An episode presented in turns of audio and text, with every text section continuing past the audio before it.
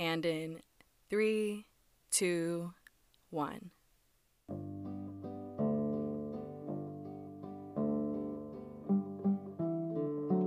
Mamá, ¿por qué no te gusta que digan mexicanos y mexicanas? Porque no se oye bien. ¿Por qué? Hey, yo, Stephanie, who are we listening to? That's my maternal grandmother, Mama Lupe, almost a hundred years of life experience. Wow, how beautiful. What were y'all talking about? Well, you know, here at the Latinx Research Center, we're trying to explore this term Latinx. And so I wanted to chop it up with her about inclusive language, but in a framework that she would understand. So I asked her about Mexicanos and Mexicanas instead. Porque mexicanos y mexicanas decían, ¿verdad? No. Somos mexicanos todos. Todos. Hombre y mujer somos mexicanos. Usted tiene que nombrar el nombre del masculino, que es el hombre. So you wanted to talk to her about the issue with like masculine and feminine pronouns in ways she would understand. Well, gender's a part of it, so we could start there, but it's deeper than that. Let's think about the term Mexicanos. It's a masculine term. But the argument is that in Spanish, Mexicanos is a gender neutral term that includes all people. But at the root of this masculine dominance in language, there's patriarchy. In patriarchy, social, economic, cultural, personal, and religious life revolve around cis male privilege, like Catholicism, where the priesthood and higher ranks are exclusive to men, based on the false assumption that men are biologically superior to women and femmes. Así es que así se dice. Mexicanos. ¿Por qué crees que dijo? Men have controlled physical space, and that's poured over into language, another tactic of control. So while conventionally La Real Academia Española says Mexicanos is gender inclusive, in practice that's not necessarily the case because it upholds a patriarchal dominance that leads to the mistreatment of women and non-binary individuals. Exactly. So, using Mexicanos as the default identifier not only excludes, but also subordinates and invisibilizes women, femininity, two spirit, mujeres, and people who don't fit in any of those boxes. And so, by Mama Lupe denouncing Mexicanos y Mexicanas, and with anger, it illustrates she has internalized the patriarchal norms that were passed on through generations. And we all do this all the time. We uphold structures of oppression through our usage of certain words.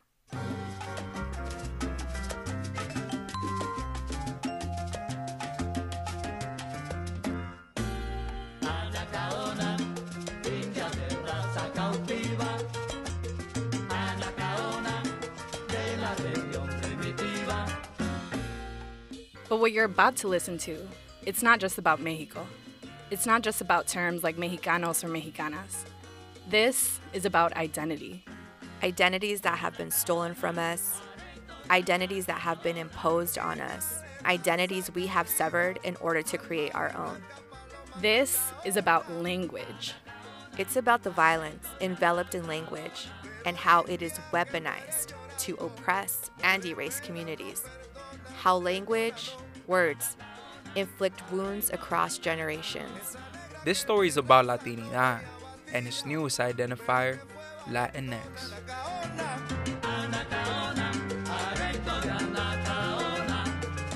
From the Latinx Research Center at the University of California, Berkeley, you are now listening to Scars and Healing, Cicatrices y Sanaciones, Cicatrices y sanaciones. con X's, Cicatrices y sanaciones. with X's.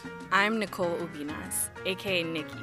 She, her pronouns. I'm Stephanie Gutierrez Rios, known as Lola on the block, also she, her pronouns. And I'm Daniel Marquez, or Daniel Marquez, he, him pronouns. And this is the introductory episode to our series, Scars and Healing. Cicatrices y Sanaciones. So we done with the intro. Now on to the body.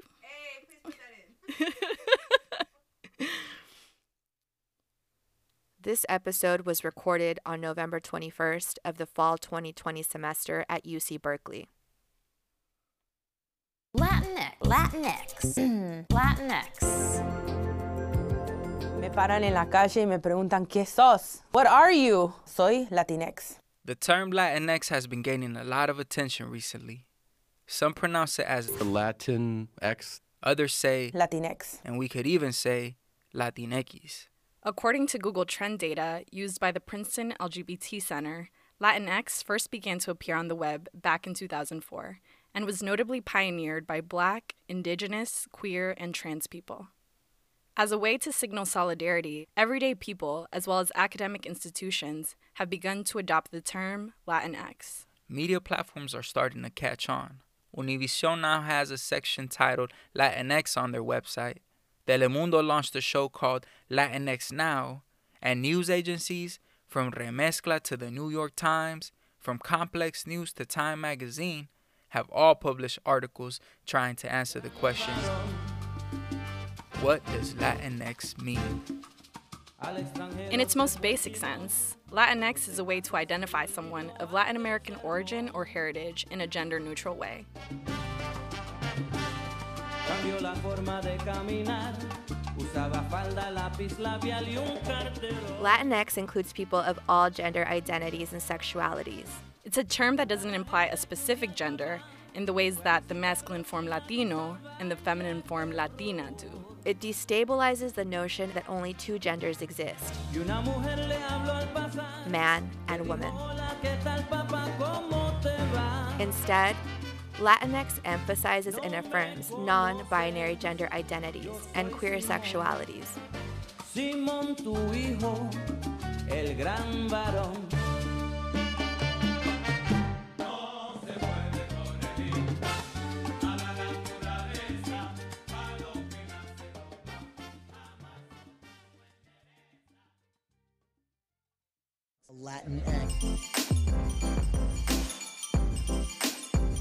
¿Cómo? ¿Qué? El término Latinx abarca la identidad de género, sea una mujer, sea un hombre, sea una persona transgénero o una persona no binario. Yo empecé a usar esa palabra par- para poder identificarme yo misma. It's also important to note that Latinx is not a so called race. Latina, Latino, and Latinx are panethnic labels that are used to group together people of similar geographies with a range of cultural traditions and languages. And the X in Latinx isn't new. Claudia Milian, professor of Romance Studies at Duke University, reminds us that we've seen the X throughout our environment. We've seen it in the unknown mathematical X that needs to be solved. We've seen it in the X of Malcolm X. We see it in the indigenous languages of Nahua and Zapotec peoples. In her book, A Chicana Codex of Changing Consciousness, published in 2011, Cherríe Moraga stated that the X reflects the Indian identity that has been robbed from us through colonization. To her, Chicana and Chicano, or Chicanx, with an X at the beginning, indicates a re emerging politica that is grounded in indigenous American belief systems and identities that are ancestral to the North, South, and Central American continents. In his book, Latinx The New Force in American Politics and Culture, first published in 2018, Ed Morales tells us that Latinx describes the in between space in which Latinxes live. It allows us to construct identities or self images that include a wide variety of racial, national, and even gender based identifications, and that it has the potential to reveal the blackness and indigenousness often erased in Latin America.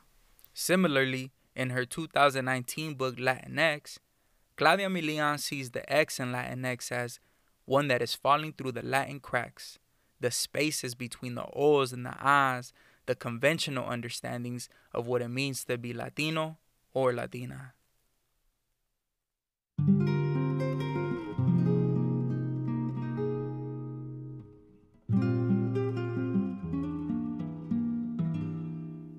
So, the X can encompass more than just gender and sexual inclusivity. The X encompasses the unknown, the unrecognizable, the obscure, the buried, the forbidden.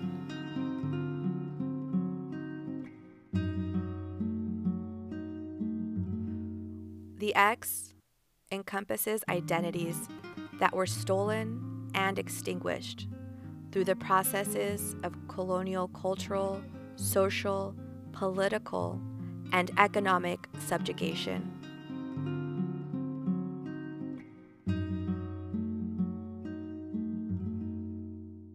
Through the attempted genocide of indigenous peoples, and through the dehumanization of kidnapped and enslaved African peoples brought to the Americas.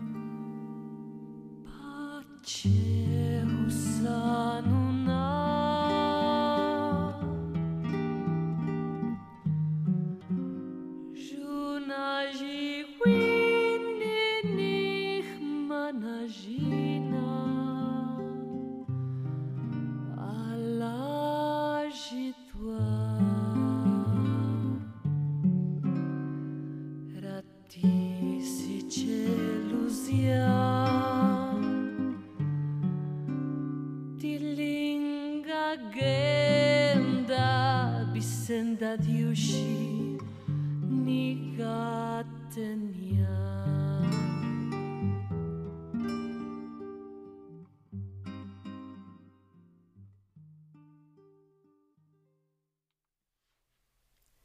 Still, many have continued to critique the term. Some have critiqued Latinx on the basis of pronunciation. They find saying Latinx or Latinx too awkward and difficult. Others believe Latinx is a form of linguistic imperialism, a way for English speaking Latinas and Latinos living in the U.S. to impose American ideologies onto Latin America and the Spanish language. And other people claim that Latino itself is gender neutral based on Spanish conventions. However, these types of arguments emphasize conventional rules and norms of grammar and language rather than issues of transformative and restorative justice. They not only fail to empathize with the experiences of queer and non binary folk that don't see themselves in the A and the O of Latina and Latino, but they fail to bring the legacies of colonialism into the conversation. Because of this, we turn instead to the critiques made by black and indigenous scholars who, in spite of its broader meanings, have continued to closely interrogate the term Latinx. These scholars teach us that Latinx continues the legacies of Latinidad and the logics of mestizaje, which created the myth of a false sense of equality in Latin America based on the premise that we're all racially and culturally mixed, when in reality, mestizaje and by extension, Latinidad have always privileged whiteness, and thus have erased the existence of indigenous and Afro descendant peoples throughout Latin America.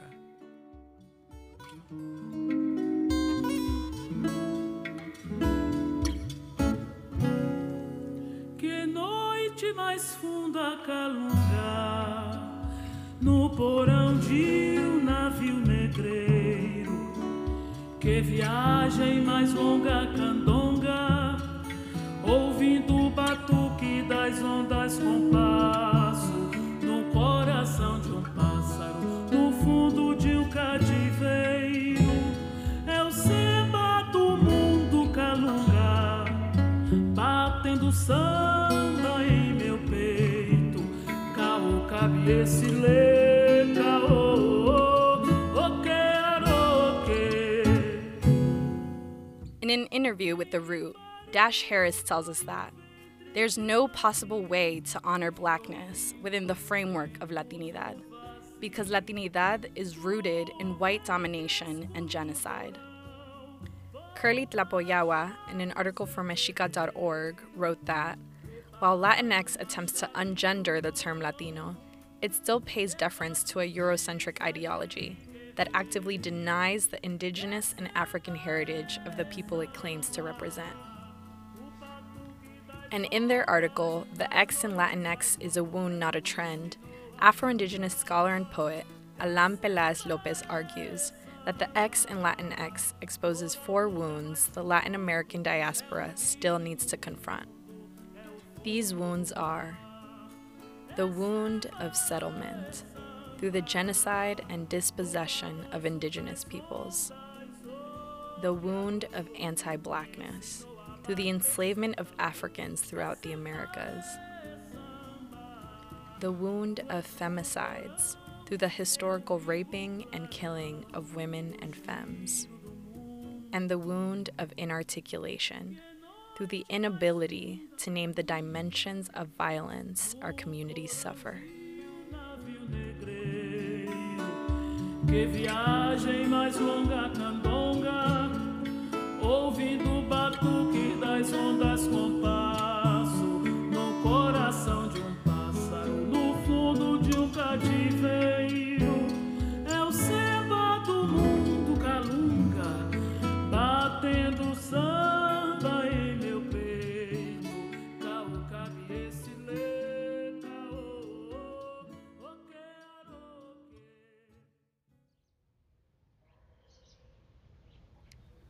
scholars and writers are reminding us that while Latinx has been useful in pointing out our community's problematic notions of gender and sexuality, it continues the legacies of a Latinidad that has been violent and exclusionary. And so it doesn't address or resolve Latinidad's problematic notions of anti blackness and anti indigeneity. And this is a site we're working from in this audio series. We are not seeking to define or promote the word Latinx for everyone. We don't wish to contribute to the arguments of whether or not it should be used. Our research has established that the usefulness of Latinx is, in fact, that it helps us to expose the wounds that conquest and Latinidad have produced. In order to understand these wounds, we'll need to talk about colonization, slavery, nationhood, patriarchy, machismo, and capitalism. To do this, we'll be speaking to scholars, artists, experts, family members, and everyday people on how we all have experienced these wounds and this wounding. Healing from the distinct wounds we will name begins by telling our truths. And in our beautifully diverse Latinx communities, our truths are vast and different. Latinx people are not a monolith. We cannot and will not flatten our experiences into a single story. Quiero contarle, mi hermano, un pedacito de la historia negra, de la historia nuestra, caballero. Y dice así. We were Daniel Marquez, Nikki Ubinas, and Stephanie Gutierrez Rios.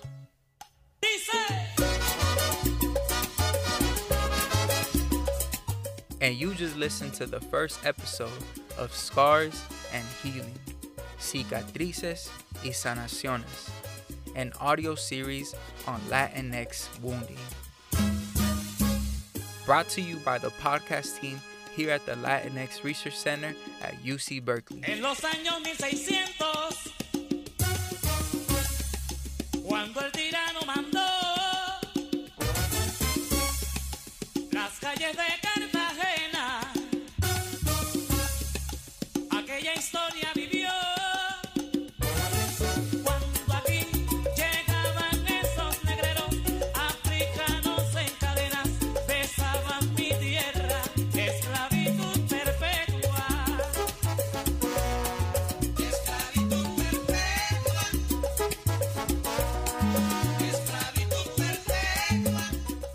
would like to recognize our co producer, Vanessa Flores, of the Graduate School of Journalism, who was unable to narrate with us but was essential to this project.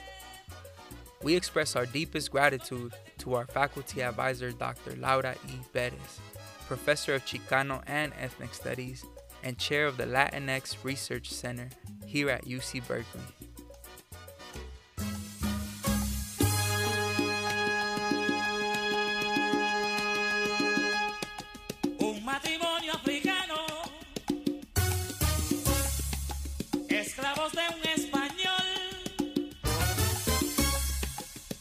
Les daba muy maltrato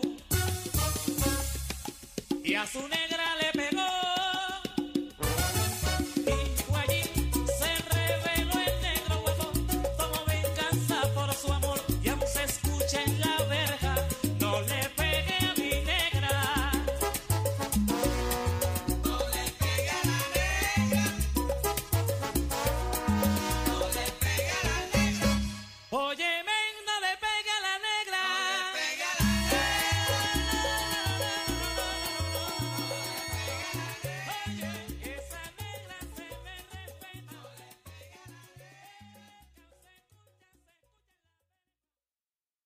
To listen to our interviews in their entirety, for a glossary of terms and other resources, please visit lrc.berkeley.edu.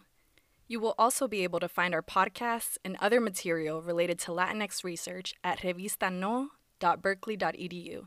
That's revista, N-O-J, dot berkeley.edu. Okay.